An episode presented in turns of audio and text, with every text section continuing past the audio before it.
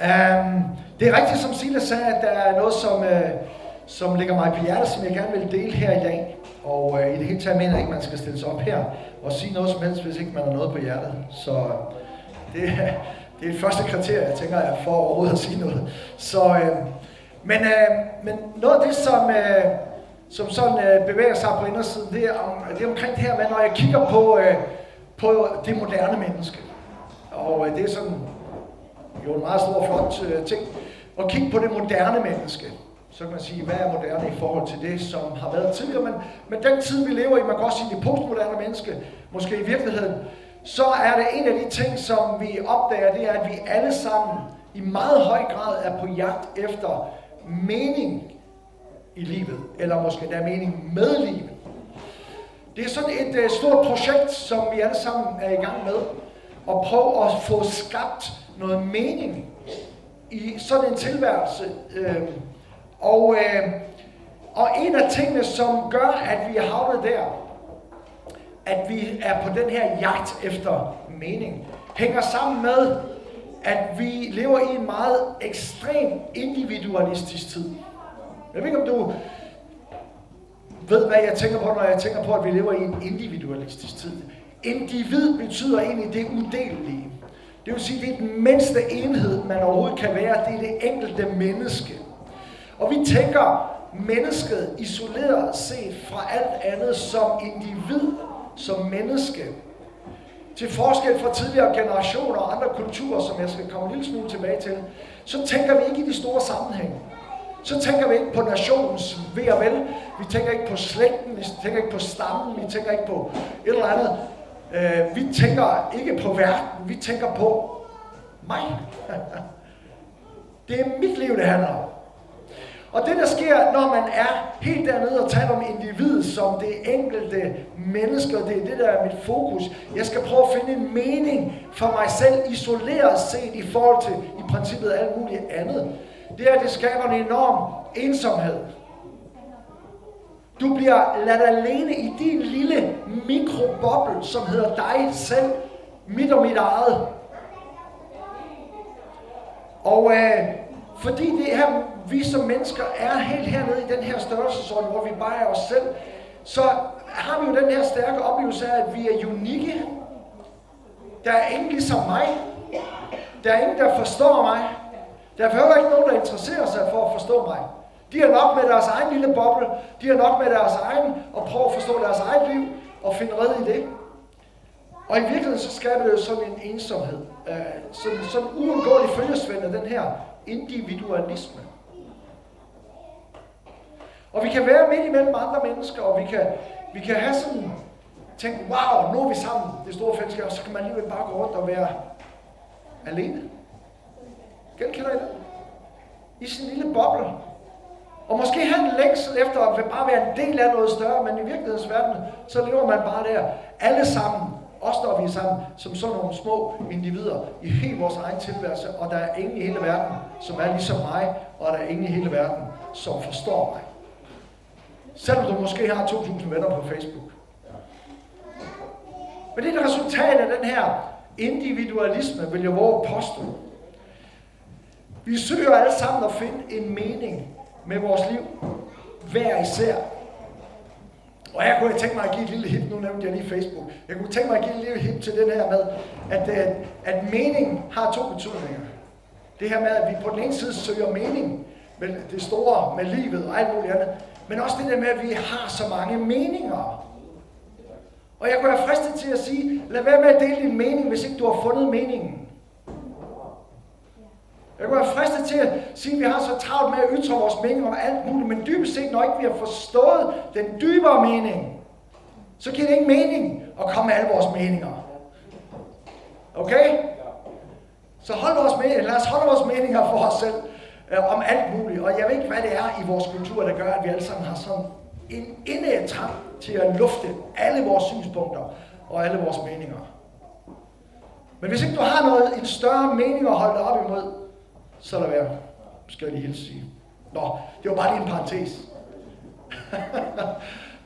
Fra en, en, en gammel mand, som er så sur på alle de der meninger der. Jeg er træt af. ja. I gamle dage, om man vil, i tidligere tider, så var meningen med livet jo givet på forhånd. Du blev født ind i en slægt, en familie, en stamme, i en befolkningsgruppe. Og hvis du var mand, hvis du var dreng, født som dreng, så var meningen med det, det var, at du skulle blive en god jæger, fordi du skulle forsørge stammen. Du skulle sørge for, at der var mad nok altid rundt. Og så skulle du være en god kriger, fordi du skulle sikre dig, at stammen overlevede, og fjenderne ikke udryddede din stamme. Det var meningen. Hvis du var kvinde, så var meningen, at du fødte stammen en masse levedygtige, stærke børn, som kunne føre stammen og stammens liv videre. Det gav alt sammen mening. Fordi at jeg var med til at sørge for, at det store fungerede. Det handlede ikke om min lykke. Det handlede ikke om, hvad jeg fik ud af det. Det handlede om, at jeg var sat i verden med et bestemt formål. Når vi læser Bibelen, så ser vi, at Bibelen har også en større formål. Den sætter os ind som mennesker i en meget, meget stor fortælling. En meget stor ramme, som starter med skabelsen i den ene ende, og så slutter med øh, verdens, kan man sige, øh, undergang, og hvad der kommer derefter. Men vi kommer ind i en kæmpe stor historie, hvor vi bliver fået ind som individer. Og vi er ikke bare os selv. Vi er sat ind i noget langt, langt større, med et formål, med en hensigt, med den gode Gud, som har skabt os. Han skabte ikke bare de første mennesker, han har skabt hver eneste en af os. Bibelen er så skarp på, at hver eneste individ, han har talt hovedhårene på vores hoved. Han har set os endnu før vi blev formet i vores mors liv. Et fantastisk stærkt billede af, at der er en Gud, som har skabt os, og han har skabt os med en hensigt. Hvis vi tager skabelsesberetningen, som, som er den beretning af allerførste Bibelen der, så ser vi, at der faktisk var tre formål allerede fra starten at Gud, han landede i mennesket. Det første, det var, hold nu godt fast, bliv frugtbare og mangfoldige. Og nu kigger jeg på nogle af jer, som er gravide. I er i fuld gang med at opfylde det, som var den første befaling, den første opgave, som mennesket fik. Sørg for at få nogle børn. Okay? I dag der lever vi i en, øh, i en verden, hvor det at få børn, det er ikke sådan noget, man gør, for at, uh, fordi man har en guddommelig forpligtelse til det, vel? Fordi Gud han siger, nej, det er, hvis jeg har lyst eller ikke lyst. Eller hvad ved jeg, du ved, det er noget, man vælger til og fra, det her med børn. Men i virkeligheden, så er de første mennesker, de, uh, de øh, fik at vide, I skal simpelthen få børn. Kom så i gang. Så nu er det her blevet givet videre øh, til alle sammen. Øh, det andet det er, at de skal opfylde jorden, og så skal de underlægge sig jorden. De skal dyrke jorden. Hvad betyder det i praksis? Det betyder, at de skal arbejde. Det var faktisk fra starten af lagt ind i mennesket. Der er nogen, der siger, at det var først efter syndefaldet, at mennesket skulle arbejde. Nej, nej. Det befalede Gud allerede, da han skabte mennesket. Der var noget, som vi skulle gøre. Der var noget, vi skulle bidrage med. Og det hebraiske ord, som bliver brugt om at dyrke jorden, det er faktisk det samme ord, der bliver brugt om, om tilbedelse. Så det at gå på arbejde er tilbedelse. I virkeligheden så, så dyrker man Gud, eller tilbeder man skaberen, når man arbejder. Okay? I dag er det jo sådan, ja, men hvis ikke mit arbejde er meningsfuldt, så gider jeg ikke at arbejde. Altså, hvorfor skulle jeg gøre det? Jeg har da også en stat, der tager sig af mig. Og jeg er glad for, at vi har en velfærdsstat. Det skulle du ikke høre noget negativt om. Men det er alligevel blevet sådan et individuelt projekt, ikke et eller andet. Og den tredje ting, der nævnes, det er det her med at gøre sig til herre over jorden. Altså at vi på Guds vegne, så at sige, reagerer med ham over for hele skaberværket. Har fået en bemyndigelse til at gøre det. Og vi ved godt, at en god hersker, det er en, som er retfærdig. Det er en, som sørger for, der er fred. Det er en, der sørger for, at alle har det godt og trives og alt muligt. Det er en god leder, det er en god hersker. Men lige præcis det der med, at Gud har givet evnen og opgaven til at herske, det er der gået fuldstændig amok i vores verden. En hver forsøger at herske, underforstået, tilrette sig en magt, som naturligt kommer til at ud over andre mennesker. Og dybest set, så ser verden ud, som den gør i dag. Fordi mennesket fuldstændig har misforstået, hvordan de skulle herske på Guds vegne. Hvordan de skulle være forvaltere, hvordan det ikke var deres eget, de skulle herske over, de skulle bare på Guds vegne. Og derfor ser verden ud, som den gør. Så vi har egentlig, kan man sige, øh, formøblet rigtig meget af det, som egentlig var Guds opgave. Da Gud så vælger at blive menneske i Kristus, kommer herned på jorden, så kommer han jo i virkeligheden for at genetablere eller genoprette noget af det, som så er gået i koks, kan man sige.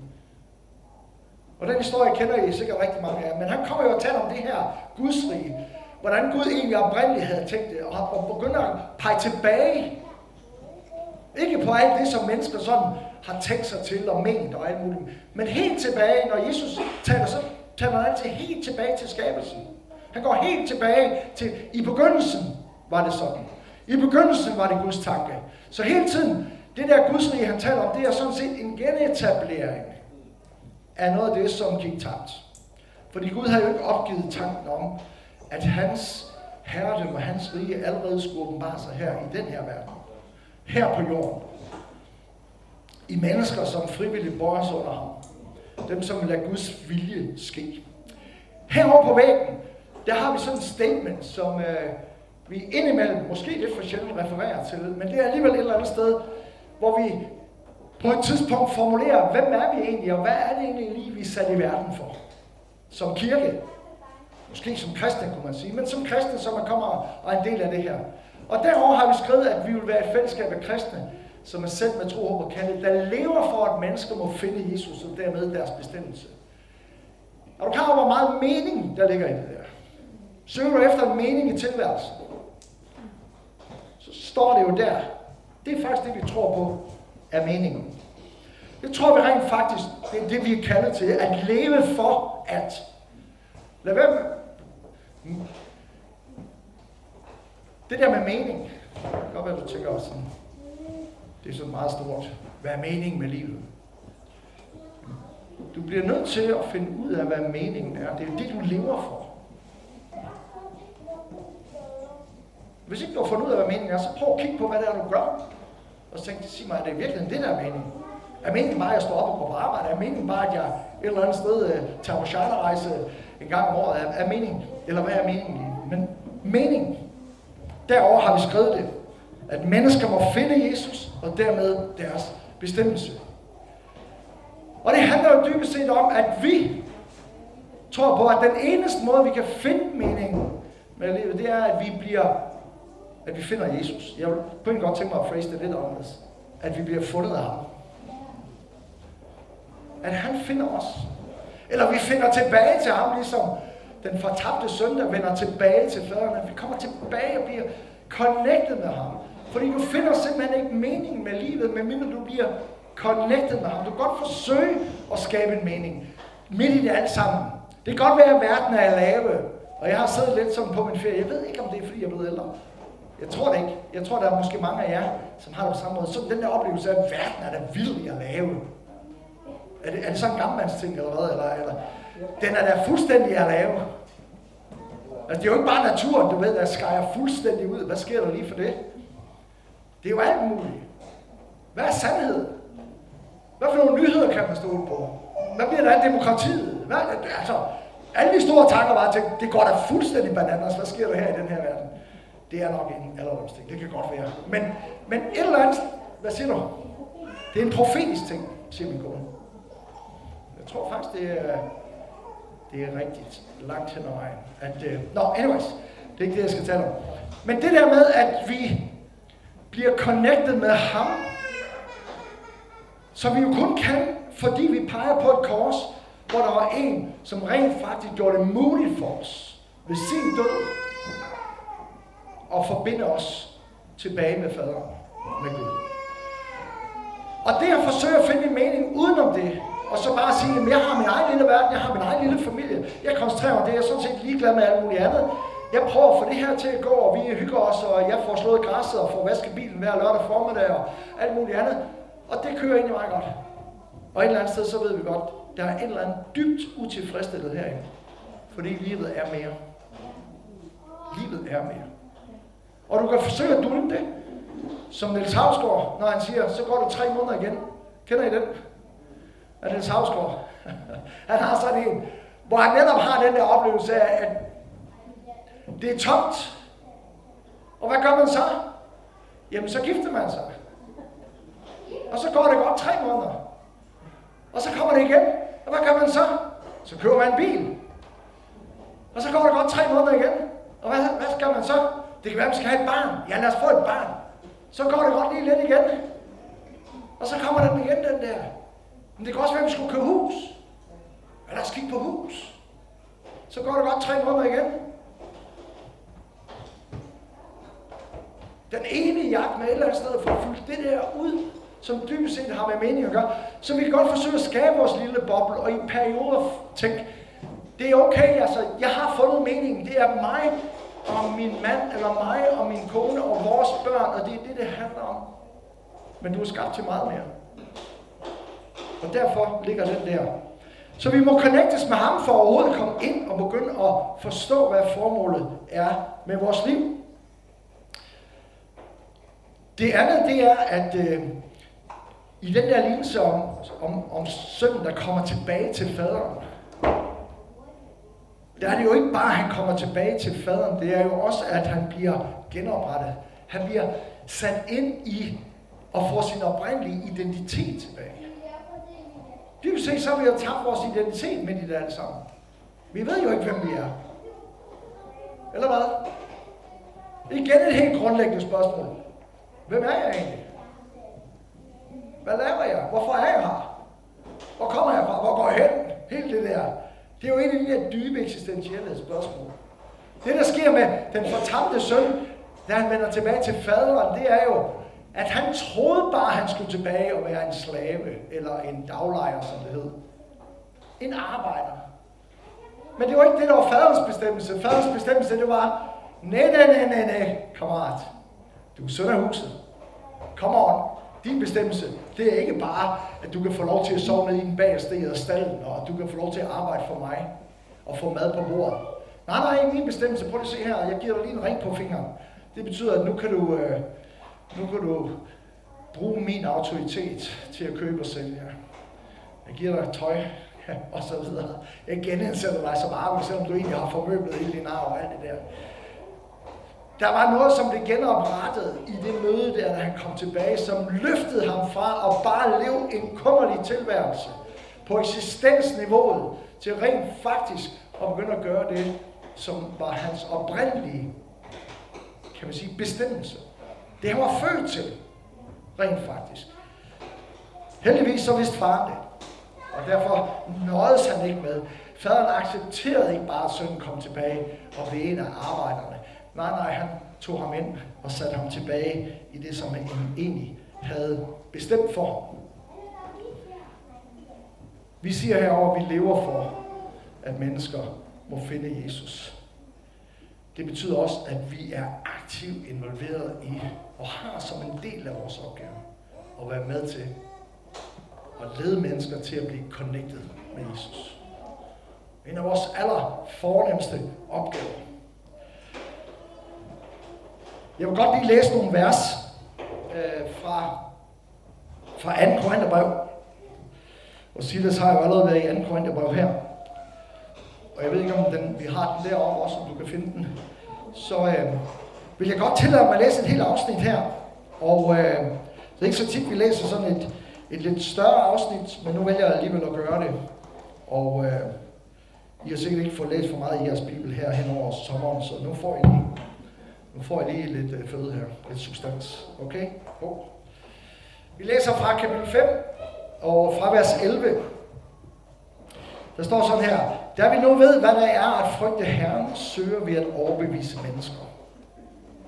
Men vores liv ligger åben for Gud, og jeg håber, at det også ligger åben for jer, så I kender det. Vi vil ikke igen anbefale os selv over for jer, men give jer anledning til at være stolte af os, så I kan have noget at stille op imod dem, som sætter deres stolthed i det ydre og ikke i hjertet. For var vi ud af os selv, var det for Gud, og er vi besindige, er det for jer. 10. Kristi kærlighed tvinger os. Fordi vi har sluttet, at når en er død for alle, er de alle døde. Og han døde for alle, for at de, der lever, han døde for, at alle de, der lever, ikke længere skal leve for sig selv, men for ham, der døde og opstod for dem. Altså kender vi fra nu af ingen rent menneskeligt. Og selvom vi har kendt Kristus rent menneskeligt, så gør vi det nu ikke længere. Altså, er nogen i Kristus er en ny skabning. Det gamle er forbi. Se noget nyt er blevet til. Men alt dette skyldes Gud, som forlidte os med sig selv ved Kristus og gav os forligelsens tjeneste. For det var Gud, der i Kristus forlidte verden med sig selv, og ikke tilregnede dem deres overtrædelser, men betroede os ordet om forligelsen. Så er vi altså udsendingen i Kristi sted, i det Gud så at sige formaner gennem os. Vi beder på Guds vegne, lad jer forlige med Gud. Ham, der ikke kendte sin synd, har han gjort til synd for os, for at vi kunne blive Guds retfærdighed i ham. Det er et langt afsnit, og vi kunne godt holde adskillige bibeltimer bare over de her vers her. Men det, som egentlig er, kan man sige, essensen i det, det er, at Paulus forsøger at opfange, hvad er det egentlig, vores kristne liv, hvad er meningen egentlig med det, hvad er det, Gud har gang i? Og det han siger, det er jo, at han har jo frelst os. Han har, det er Gud, der har ragt ud til os. Det er Gud, der har forlidt os. Det er Gud, der har connectet os med sig selv ved at tilgive os. Det er den eneste måde, hvorpå vi kan blive connected. Hvis vi går udenom tilgivelsen, alle dine gode gerninger og alt det der, glem det. Du kan ikke forbinde dig med Gud på den måde. Det fungerer ikke på den måde.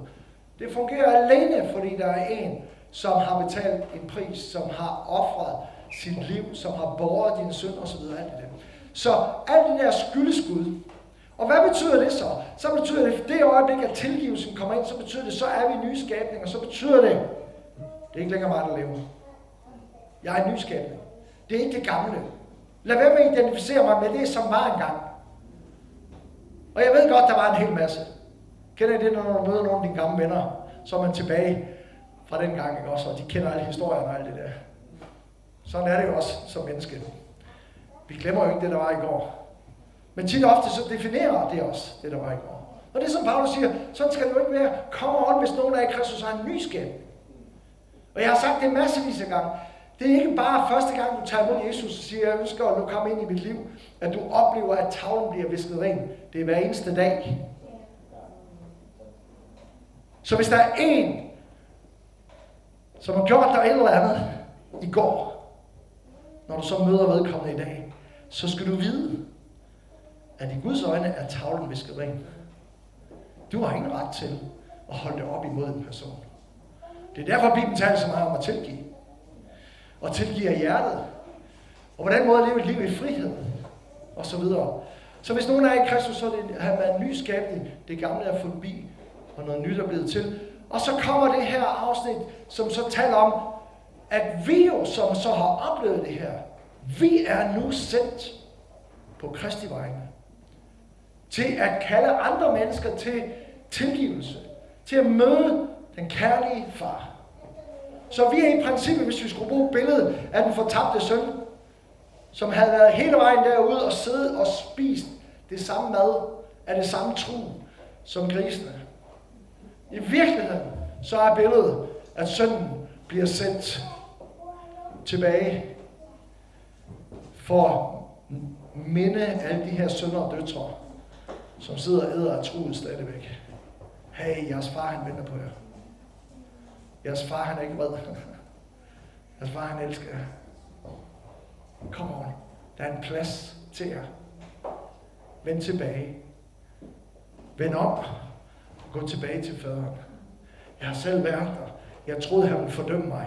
Jeg troede, han ville kaste mig ud. Jeg troede, han ville lidt eller andet. Men ved I hvad, han løb mig i møde. Han gav mig den største omfangsfagelse, jeg har fået i mit liv. Han vaskede mig, han gav mig nyt tøj på, han gav mig ring på fingeren. Hold en fest for mig. Come on! Lad nu være med at blive derude. Lad nu være med at leve under standarden. Lad nu være med at leve derude som tilfældigt, sådan hvordan det lige flasker sig i livet op og ned. Fordi Gud har noget langt, langt større end det. Og det er jo det, vi er kaldet til. Og det er jo ikke bare nogle få, der er kaldet til det. Hvis du har mødt Jesus, så er det per definition en bestemmelse over dit liv. Lever for, at mennesker skal finde Jesus. Come on. Og det glemmer vi ofte. Vi bliver så hurtigt, som romerbrevet vil sige det, transform to this world, eller det der med at skikke sig lige med den her verden. Vi, vi kører ind i, i rutinerne. Vi kører ind i det hele. Og vi glemmer dybest set, at den noget og den kraft, som vi oplevede, da vi blev renset. Og det var en enorm kraft. Tænk, hele din fortid, den er slut. Det er jo ligesom sådan en... Vroom, total tilgivet. total renset. Men det fantastiske ved evangeliet, det er, at du bliver ikke bare totalt renset. Ned til den mindste mikrobe, der bliver renset af synd i dit liv.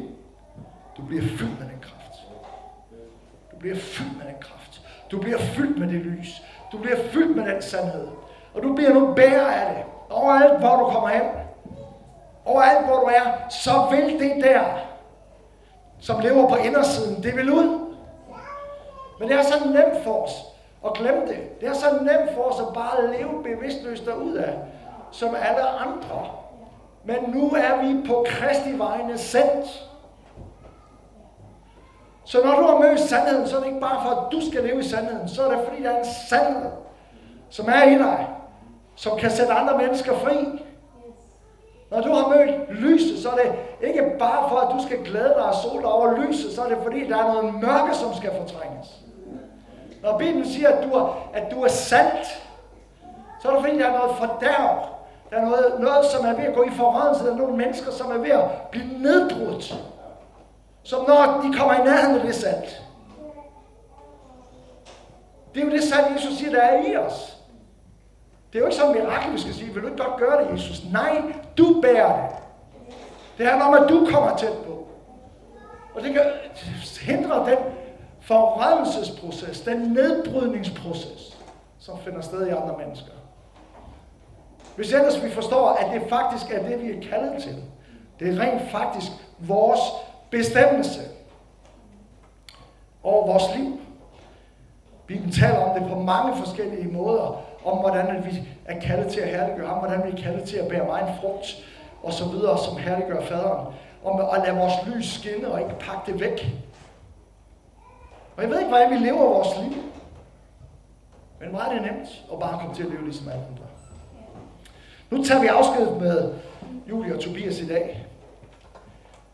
Det er jo et udtryk for, og det kan også være en reminder omkring det her med, at øh, vi ikke er sat, bare sat i verden, men vi er også sendt til verden. Vi er ikke bare sat i verden, by accident, eller by chance.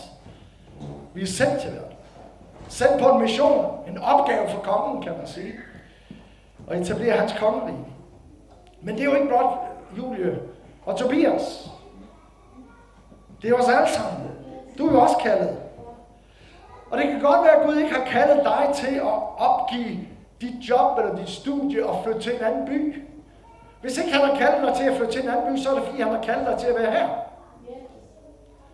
Hvis det kan godt være, at han ikke har kaldet dig til at bruge al din tid i kirken, så er det fordi, han har kaldet dig til at bruge det meste af din tid derude, et eller andet sted, på din arbejdsplads. Så er det det, du er kaldet til. Okay?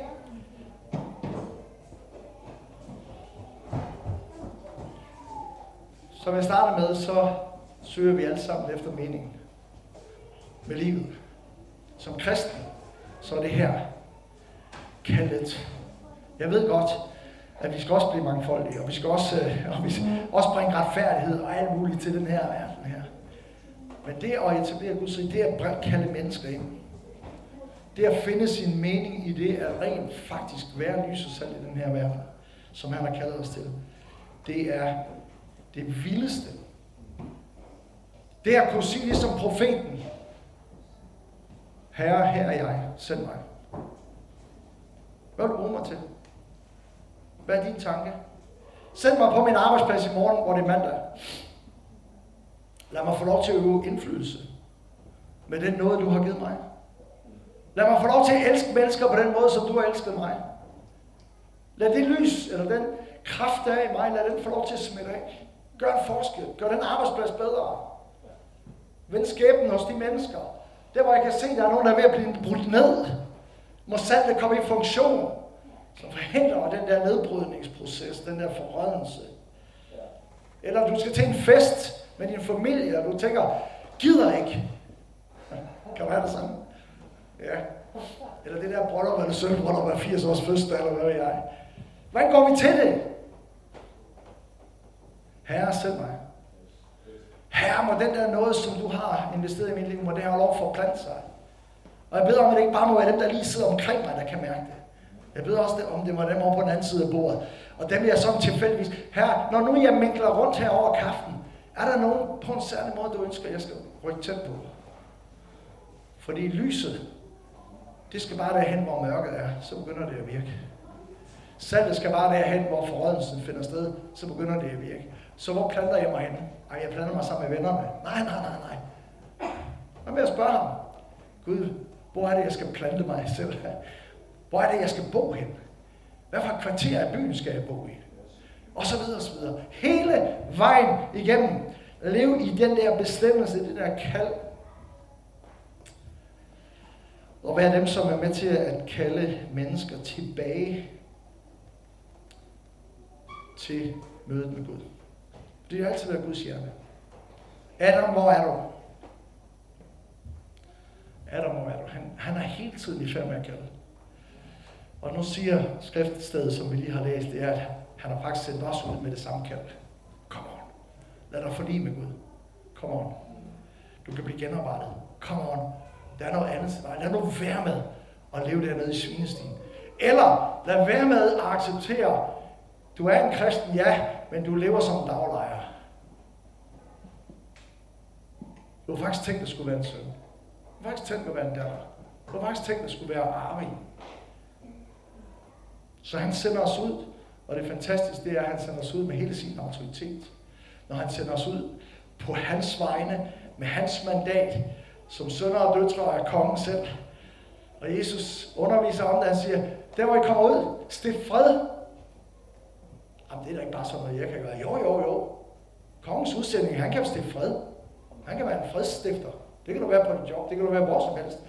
I din opgang, i din boligforening, eller hvad? Hey, nej. Særligt den, der stifter fred, de er Guds børn, står der. Øv retfærdighed, ældste dem alle sammen, tilgiv, bær over med dem, osv. osv. Helbred de syge, vis barmhjertighed, og alt det der. Lad dit lys skinne således. Du behøver ikke blive arbejdsløs. Der er en bestemmelse. Du behøver ikke at lede efter bestemmelsen. Det øjeblik, du connecter med ham, så er bestemmelsen klar. Det her, det er faktisk det, du kalder til. Og det er, en, det er en dyb længsel, både i mit eget liv, men også at vi som menighed, alle sammen er der, hvor vi i vores dagligdag er totalt alert. Ikke som sådan en opgave, åh nej, det skal jeg også gøre, og det skal jeg også gøre. Men simpelthen bare bevidst om, at når jeg går ud i dag af min hoveddør, så er jeg repræsentant for den højeste. Og hans nåde virker i mit liv. Og det er fantastisk, det er, at Bibelen understreger, at det er en skat, som er i lærkar. Og det billede, der bliver brugt, det er jo, at lærkar, det er noget så simpelt og dagligdags og ufuldstændigt. Det går let i stykker. Men det handler ikke om lærkar. Det handler ikke om dig og mig. Det handler ikke om, at vi er perfekt. Det handler ikke om, at vi har nået en sådan standard her. Det handler simpelthen bare om, at vi er opmærksom på at lade den skat, som er betroet, som er lagt ned i lærkar, få lov til og øve indflydelse alle de steder, hvor jeg er. Og jeg garanterer dig for, at I er inden for surprise, når du går til det på den måde. Når vi går til det på den måde. Når vi indviger os på den måde. Så vil du finde ud af, hvor meget dit liv øver indflydelse. Meget mere, end du regner med. Meget mere, end du regner med. Et møde med en person, et ord til en person, kan forandre et, et menneskes liv. Retning for et menneske fuldstændig. Ikke dine egne ord, ikke din egen visdom og din egen erfaring. Det er også en ting, der kommer med årene, det er det, at man har så lyst til at dele ud af al sin visdom og sin erfaring. Ved du hvad, det flytter ingenting. Det flytter ingenting. Men hvis vi taler på hans vej, hvis det er ham, der inspirerer dig, så kan en sætning kan brænde sig sådan fast i en person, at de aldrig kan løbe fra det igen. Wow, det er den dimension, venner, Og vi er hans repræsentanter. Vi virker på hans vegne. Jeg vil gerne have lov til, at vi beder sammen nu her.